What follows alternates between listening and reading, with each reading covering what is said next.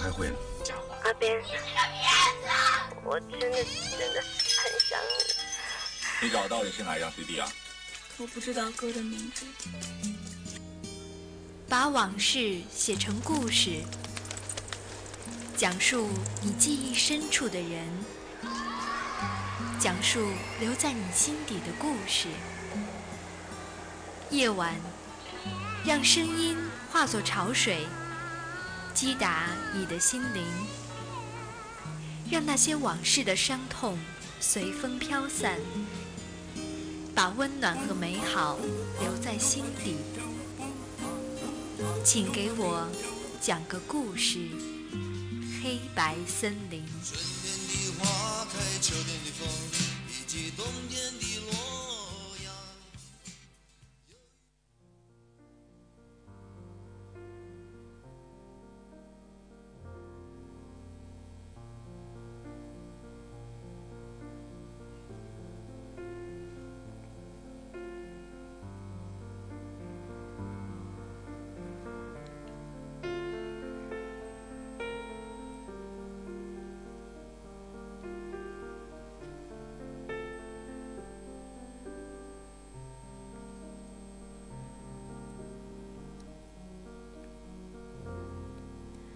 北京时间的二十点三十分，欢迎您继续回到 FM 九二浙江师范大学校园之声。您现在收听到的是《黑白森林》，我是卢庆。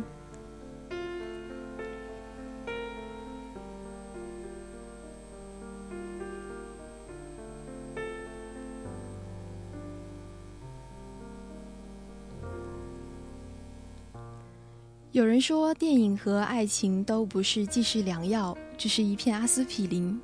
生活中，每个人都有着自己或浓或淡的故事，我们频频回望，只是为了祭奠。就像电影《阿司匹林》当中所说的那样，每个人都需要拥有自己的阿司匹林，在你还没有找到灵丹妙药时，至少它可以暂时缓解你的痛苦，暂时的麻麻痹药效过了。依稀的人和事，还是会在某个时间段里穿墙破洞，奔突于你的每一寸呼吸里，膨胀着抽丝剥茧的痛。呆呆的注视阿司匹林进入到水当中的样子，让人窒息的扩散和稀释。今天的黑白森林就要和大家分享的是一种阿司匹林般的爱情。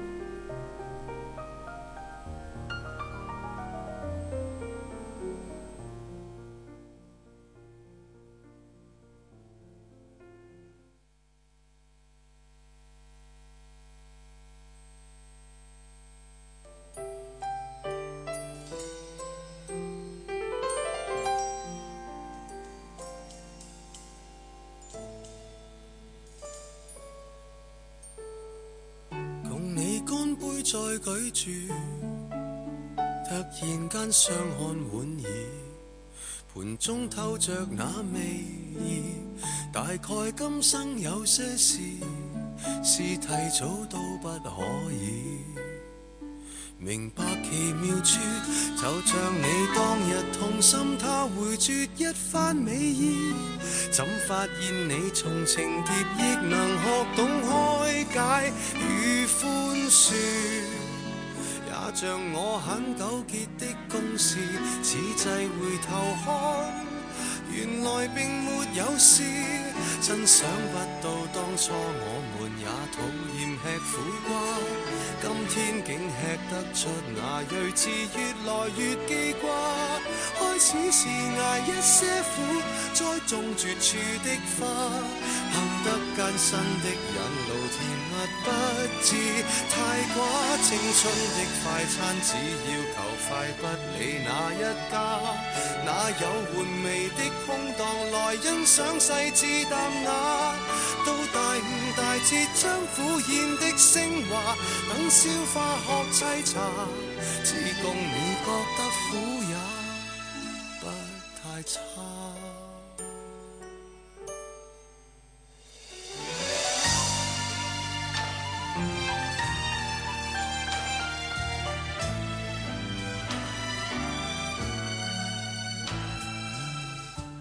人生竟在开学，入迷的终于醒觉，而走最后的死角，用痛苦烘托欢乐，让如今彰显险恶。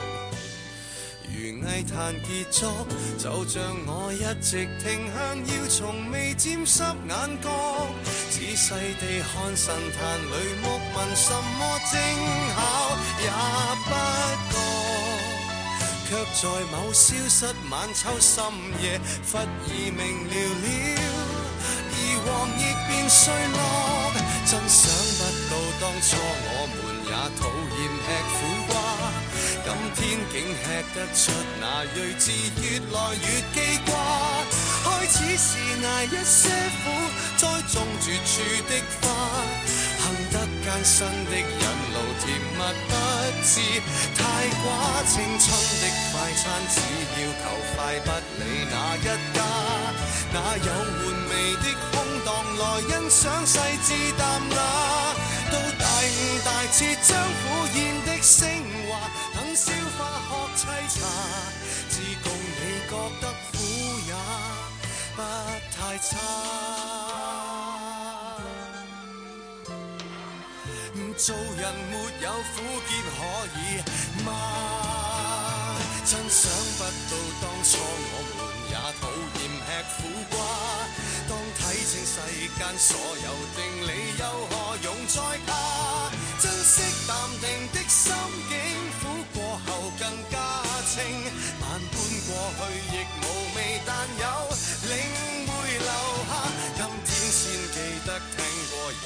这叫半生挂。那意味着他的美年轻不会洞察吗？到大悟大彻，将一切都升华。这一秒坐拥晚霞，我共你觉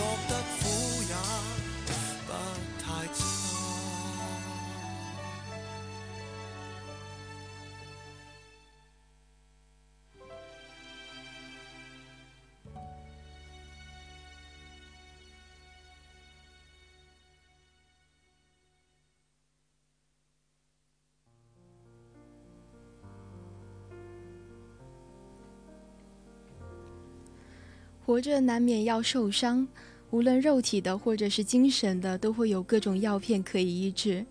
相信每个人在生活当中都会有接触过阿司匹林，不论是感冒或者是解酒，它都是一种不可避免的药物。通俗的说，阿司匹林就是一种万用药，吃上一片就能够万事大吉了。但是药三分毒，也就免不了副作用。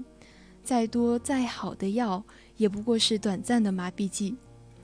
阿司匹林就是这样一种流传甚广的镇痛剂，也就像一种爱情，我们只能用它来镇痛、消炎或者唤醒记忆。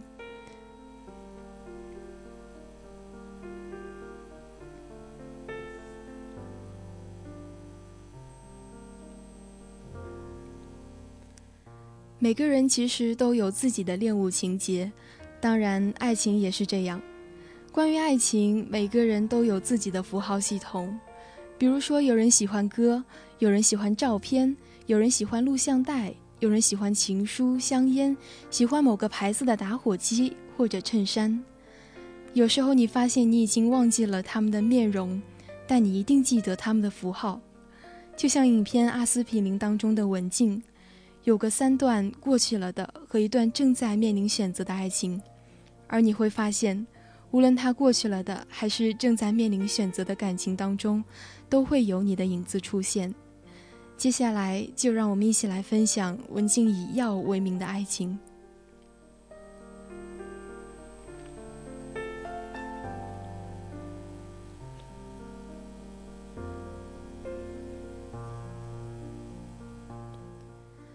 文静是一名渔妓，用耐心倾听的耳朵和玩世不恭的手指维持生计。为了打发时间，他参加各种名目不一的聚会，但总是以一种陷入伤感的僵局而告终。夜晚，他在独居的房间里面，随着音乐跳起爵士舞，欢畅又寂寥。他的时间基本上都用来等待，等待他的第三个男友。他始终以纯洁的姿态活在他的记忆当中，在他雀斑还未褪尽的时候，在青春还未完结的时候出现。他叫他小白。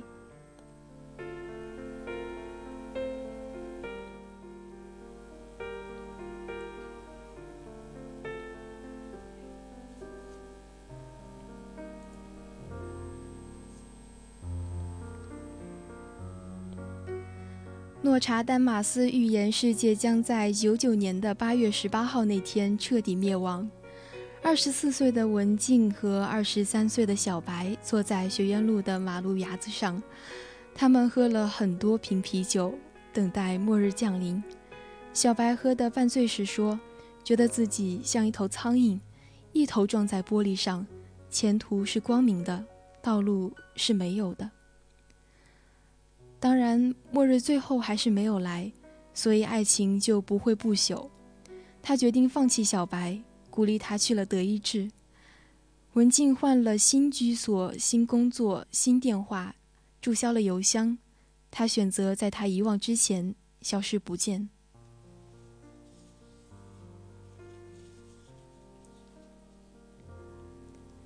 再后来，他被美籍华人追求，男人准备在美国为她买一栋别墅，打电话询问她想要在花园里种满向日葵还是玫瑰。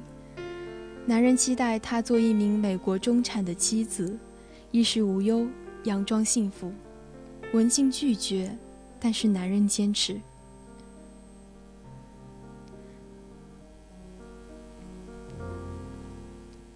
这世上好像总有那么一个男子，勤奋地守在美好的女子身边，做她最后的退路。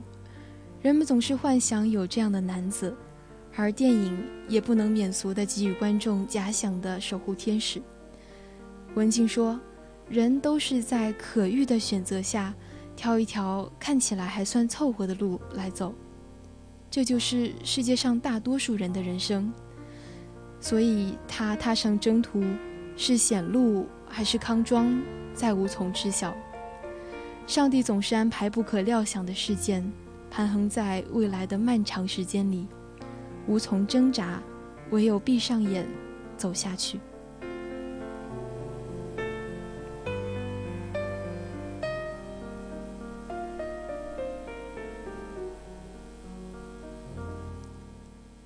电影里说，当你对一个人从想念变成想起，说明你已经心甘情愿地从他的生活里蒸发掉了。至于到底是你蒸发了他，还是他蒸发了你？这是两个几率几乎相等的可能性，就像投一个硬币，结果是哪一面都不意外。所有短暂而浪漫的镜头，都可能是日后的致命伤。它用绵长而尖锐的力量，揭弄了岁月的琐碎。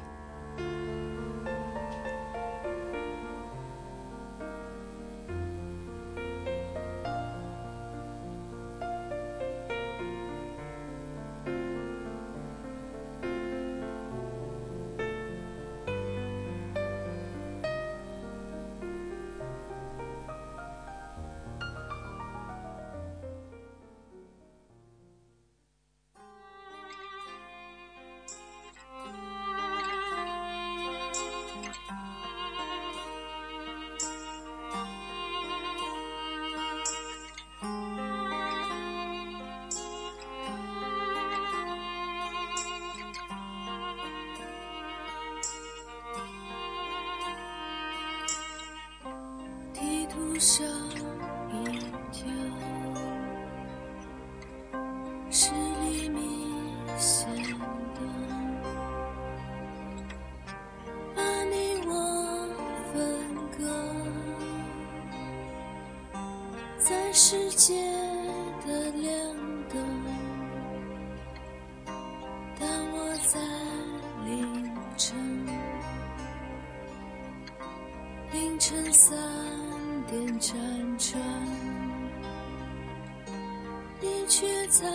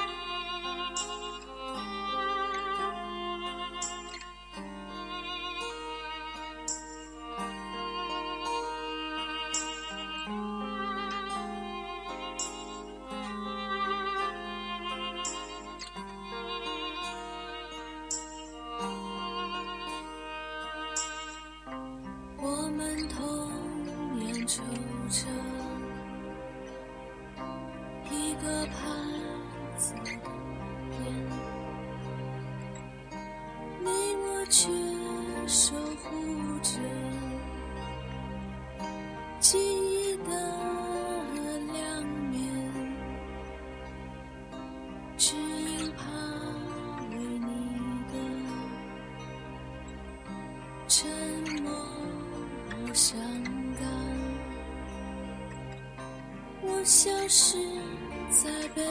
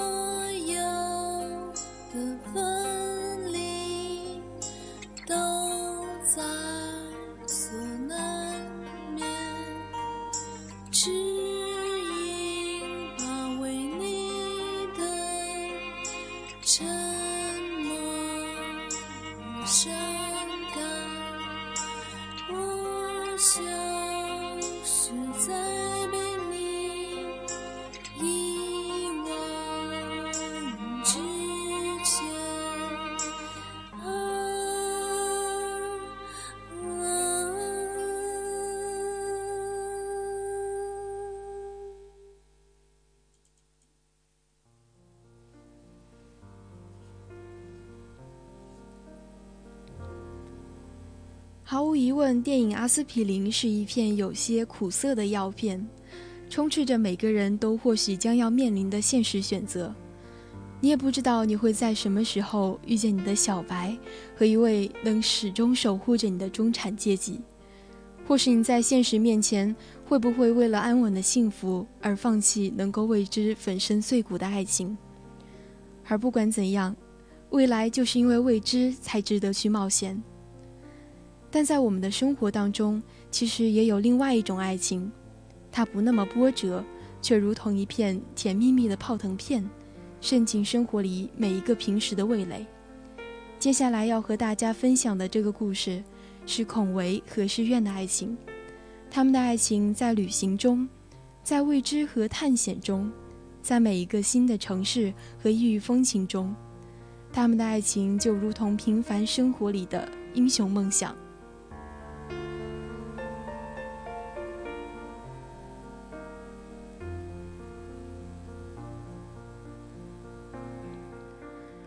孔维在写给诗苑的故事开头里这样说道：“在曾经我读过一些小说杂志里面，总有让我羡慕的人，独自去过许多地方的旅者，有过很多爱人的异域诗人，游历北欧行迹诡秘的青年画家，跟随摇滚乐队到处巡演的摄影师，静静开咖啡厅的畅销作家。”仿佛他们眼中的世界和我所踏入的现实是不一样的。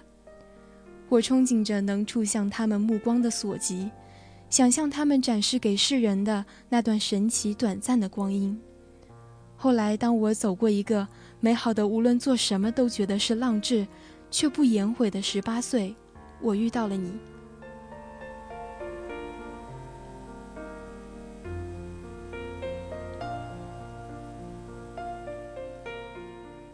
是孔维和高中女友分手后回到大学的第一堂课，天气阴沉的，让他睡了冗长的一觉，是那种照相都不用担心过曝的，涂抹了厚重灰白的阴天。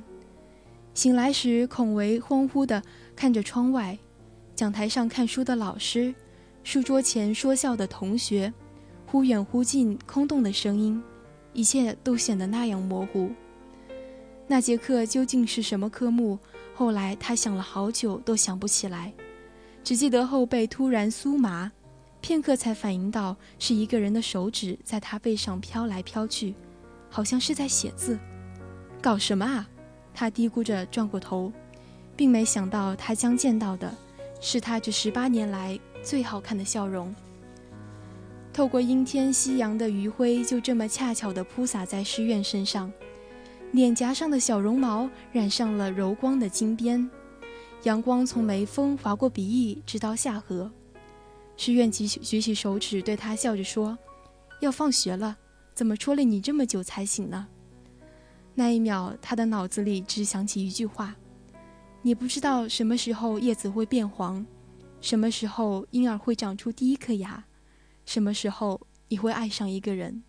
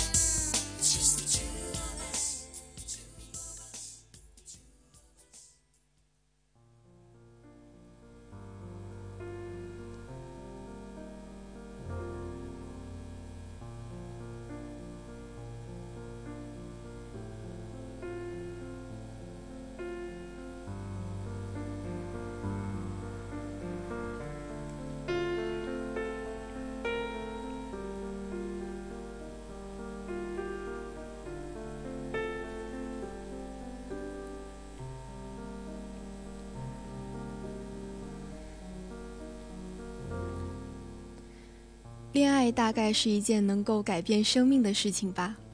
之后到今天的四年，孔维和诗苑一起学搭配、学摄影、学微电影、学时装、学画画。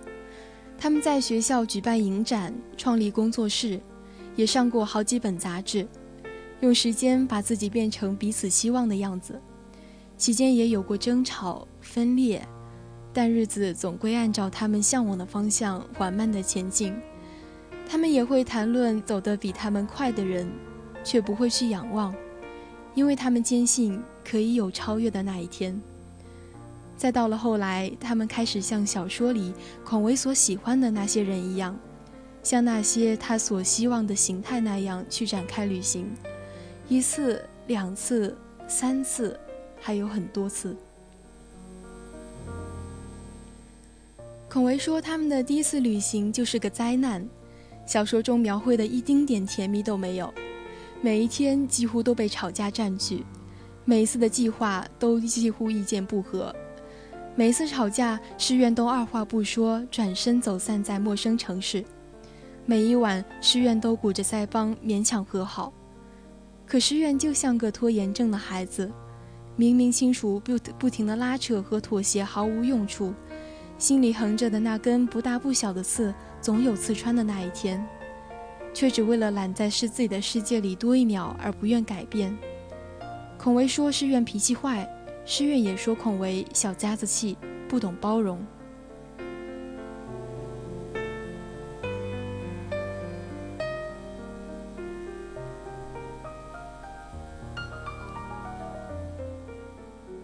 又一次在酒店醒来，孔维莫名的就得了红眼病，眼结膜被粘液粘住了，睁不开眼。诗苑急忙去买来一大堆的棉棒，给他又涂又抹，但他还是看不见。当时他们还不知道是红眼病，诗苑就胡乱往他眼前罩了个口罩，说要带孔维去医院。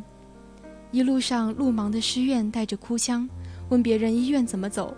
每隔十几秒，又忐忑不安地问孔维眼睛怎样，牵着孔维的手一捏，全是汗。他们拐来拐去，硬是把距离六七分钟的医院走了个二十分钟。最后医生清洗后，孔维一睁眼，看见了坐在旁边哭成泪人的石院，鼻子上还高挂着两串鼻涕。孔维笑着把石院拉过来说：“我还没见过有人哭得这么丑，你以为这是韩剧吗？”再哭，我就把你传染了。后来诗苑真的被孔维传染了，直到回家的前一天才好。而后来孔维发现，原来真的让人感动的，不是他一直对你怎样好，而是在过程当中，表面执拗的对方一直在悄悄改变，而且是积极的按照自己所在乎的方向去改变。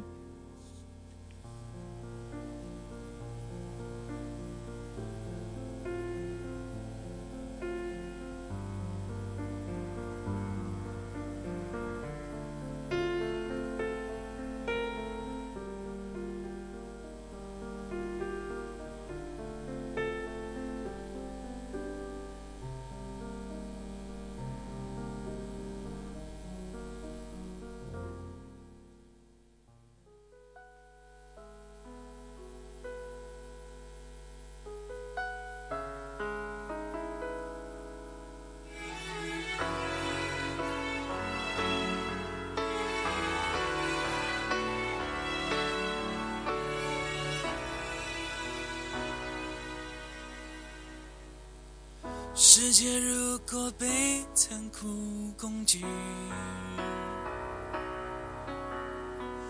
只要给我一个电话亭，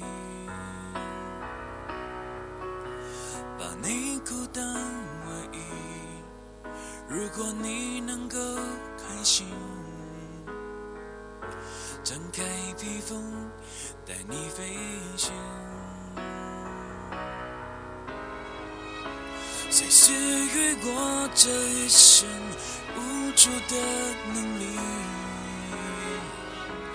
谁也不能阻挡你想离开的心。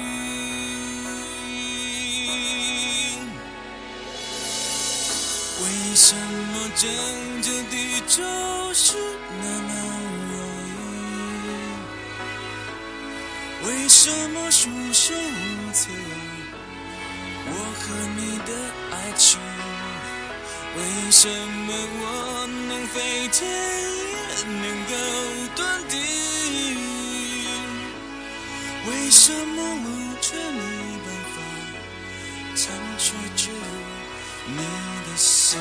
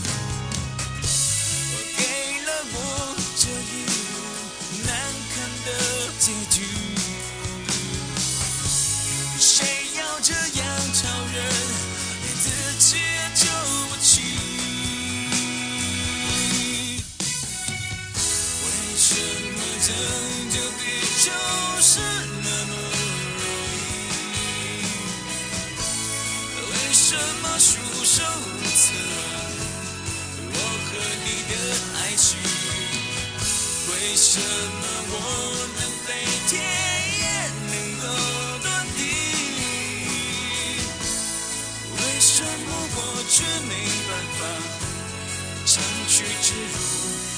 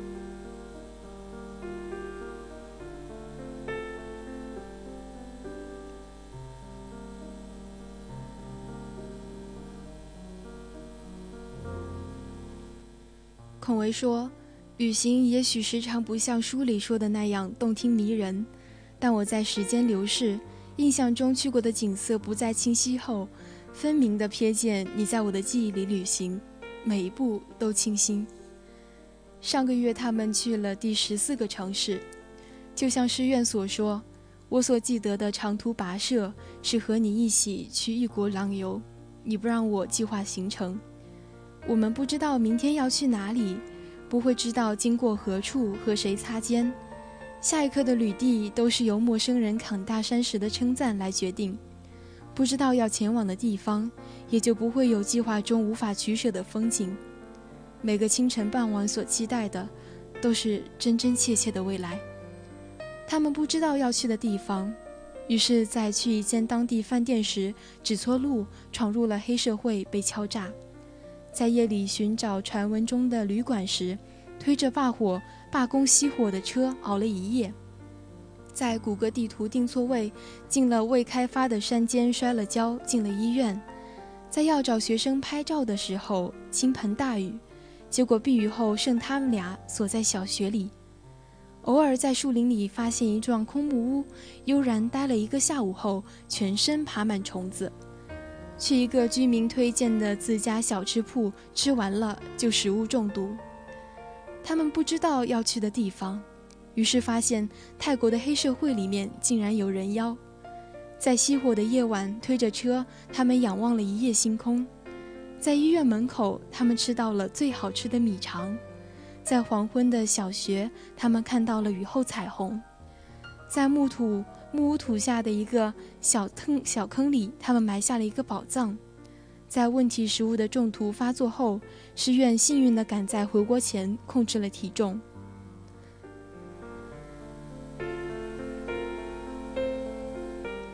或是光彩夺目，或是惊险刺激的过程，无论何者，都不足以让人称赞这就是我要的生活。因为世界很大，比任何一个人想象的都要大。旅行从来不是所向往的生活的全部，它只是我们生活的一部分。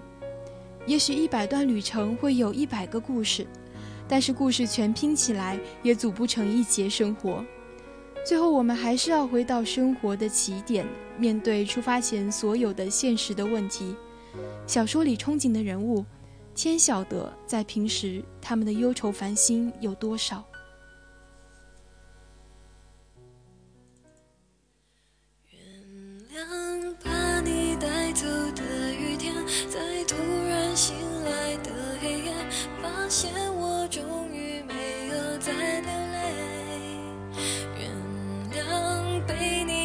走的永远，是终究快要走到明天，痛会随着时间好一点。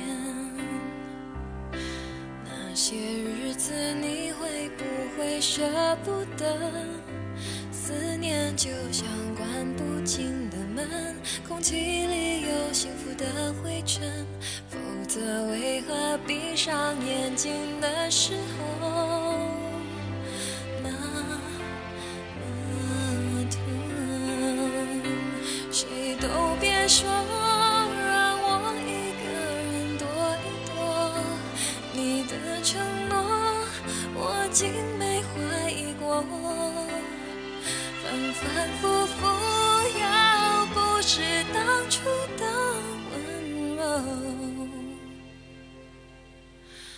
竟是我爱的人，我能够怪你什么？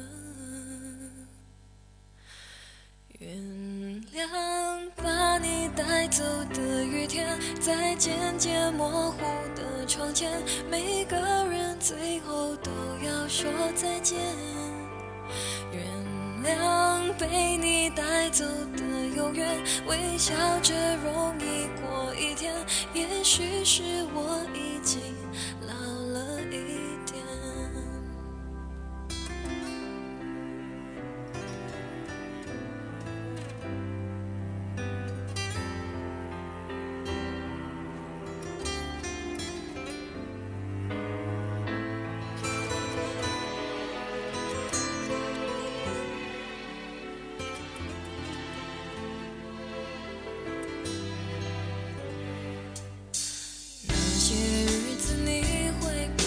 舍不得？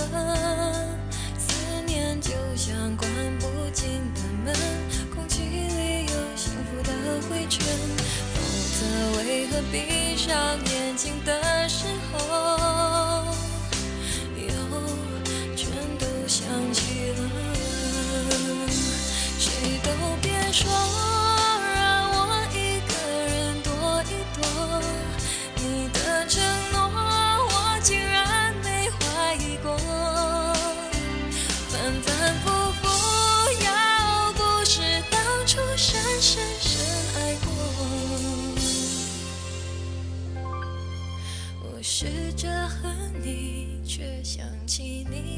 笑容。原谅把你带走的雨天，在突然醒来的黑夜，发现我终于没有再流泪。原谅被你带走的永远，是终究快要走到明天，痛会随着时间好一点。原谅的雨天，在渐渐模糊的窗前，每个人最后都要说再见。原谅被你带走的永远，微笑着容易过一天。也许是我已经老了。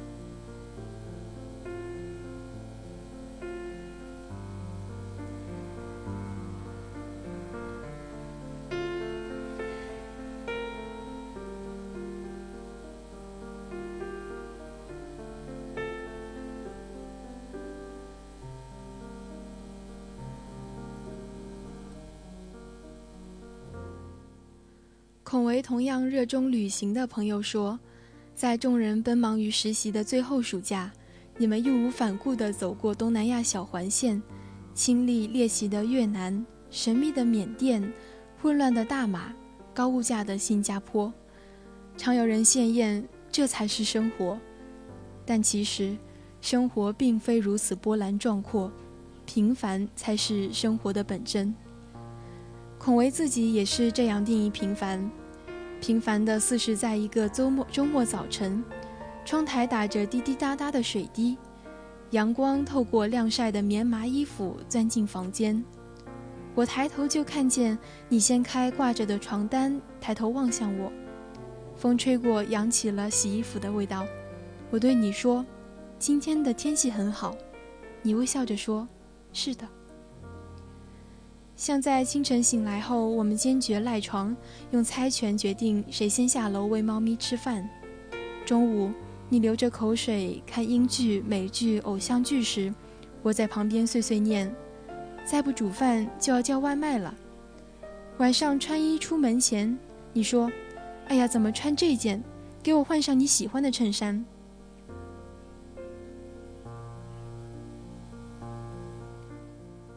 这些都是平时的几乎忽略的美丽，仿佛徐徐入眠，一觉苏醒已是十年后，你醒来对我的微笑俨然如初。相比炙热奔走的辽阔旅途，澎湃海边的拥抱，这些温柔的日子触手可及，更显得真实与安宁，让我期待。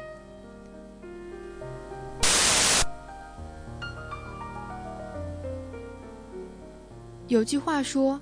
陪伴是最长情的告白，所以呢，要紧握住身边人的手，别等到你有勇气给他一段奋不顾身的爱情时，碰上他和别人的说走就走。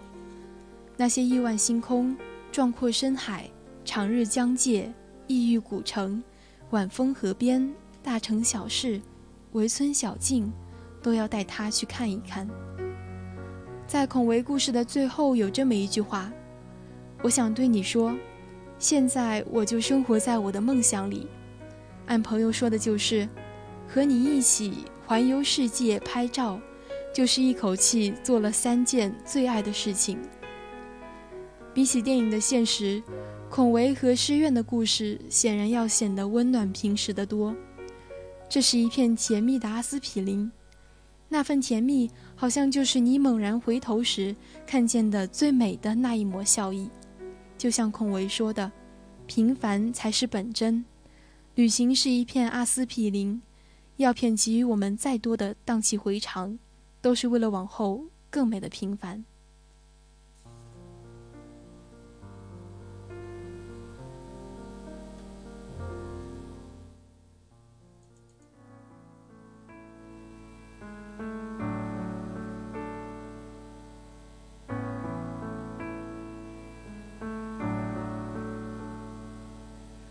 It's a long, long journey till I know where I'm supposed to be. It's a long, long journey, and I don't know if I can believe when shadows fall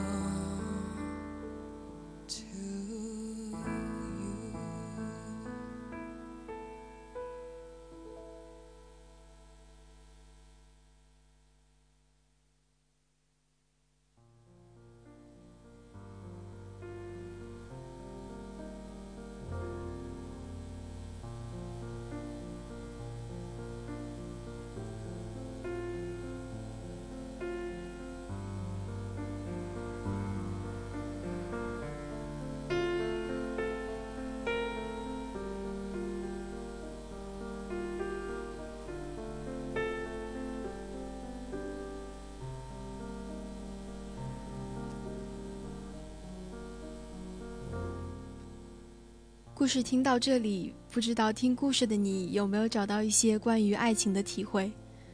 电影里的故事纵然有些苦涩，但依然有穿着白球鞋在夜晚操场上的狂奔，趴在某人背上的安稳，酒精麻醉后的怀抱，无助时伸过来的温暖手指，说嫁给他便会幸福的诺言。旅行中的爱情纵然惬意而甜蜜。也依然有不可避免的争吵，意见相左的尴尬，面对现实不得不的接纳和平淡。其实每一片阿司匹林都是暂时的良药，却又都有致命伤。就如同爱情的方式，没有太多的不同。所有人都经历过的片段，是时间遗漏的沙，漫不经心地散落在每一个角落，时刻提醒。直到最后也不可能再遗忘。就像电影中所说的那样，所有短暂而浪漫的镜头，都可能是活的致命伤。但我们仍然愿意相信那一刻的真心。纵然爱情和电影都不是济世良药，也希望在漫长岁月里，你能找到属于你的阿司匹林。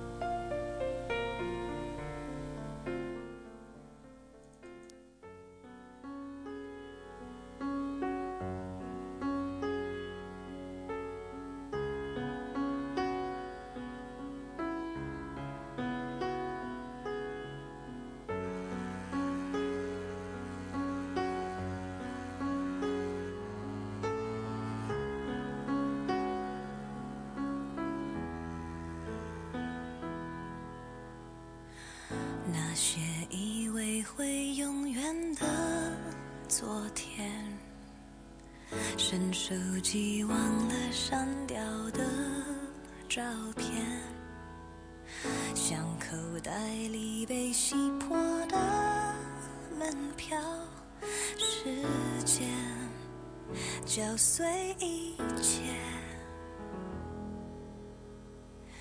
就像有时差的两个世界，白天注定无法拥抱黑夜。我们走过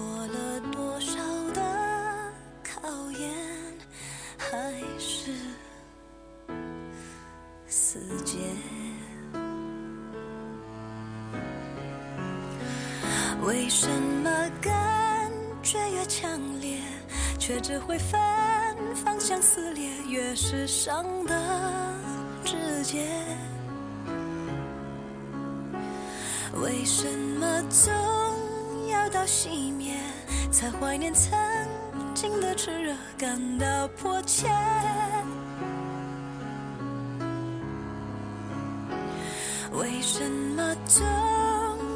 残缺，才怀念相对的完全？发现爱总不对时间，就像有时差的两个世界，白天注定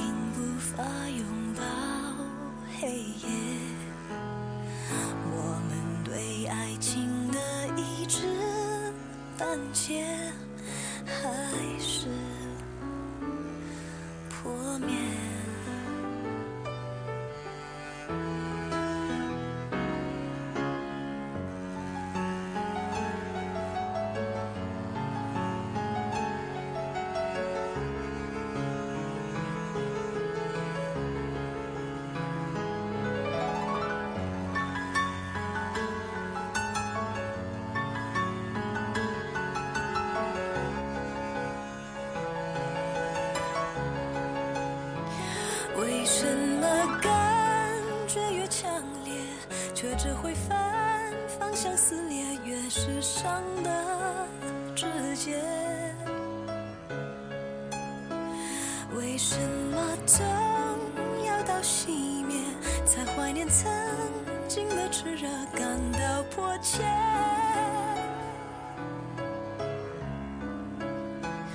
为什么总要到残缺，才怀念相对的完全？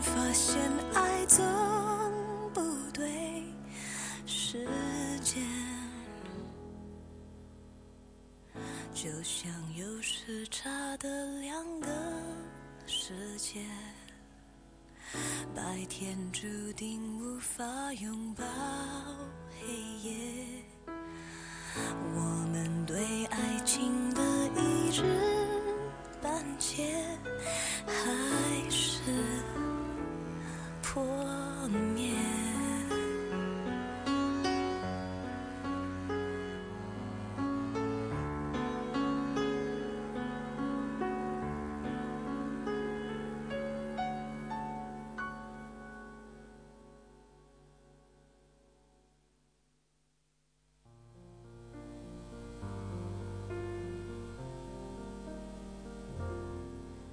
现在已经是接近一天的结束，明天的你不需要频频回望，不需要徘徊或者彷徨，因为也许明天你就能找到属于你的阿司匹林。北京时间的二十一点二十五分，您现在收听到的是 FM 九五二浙江师范大学校园之声，这里是黑白森林，我是卢庆，我们下周日不见不散。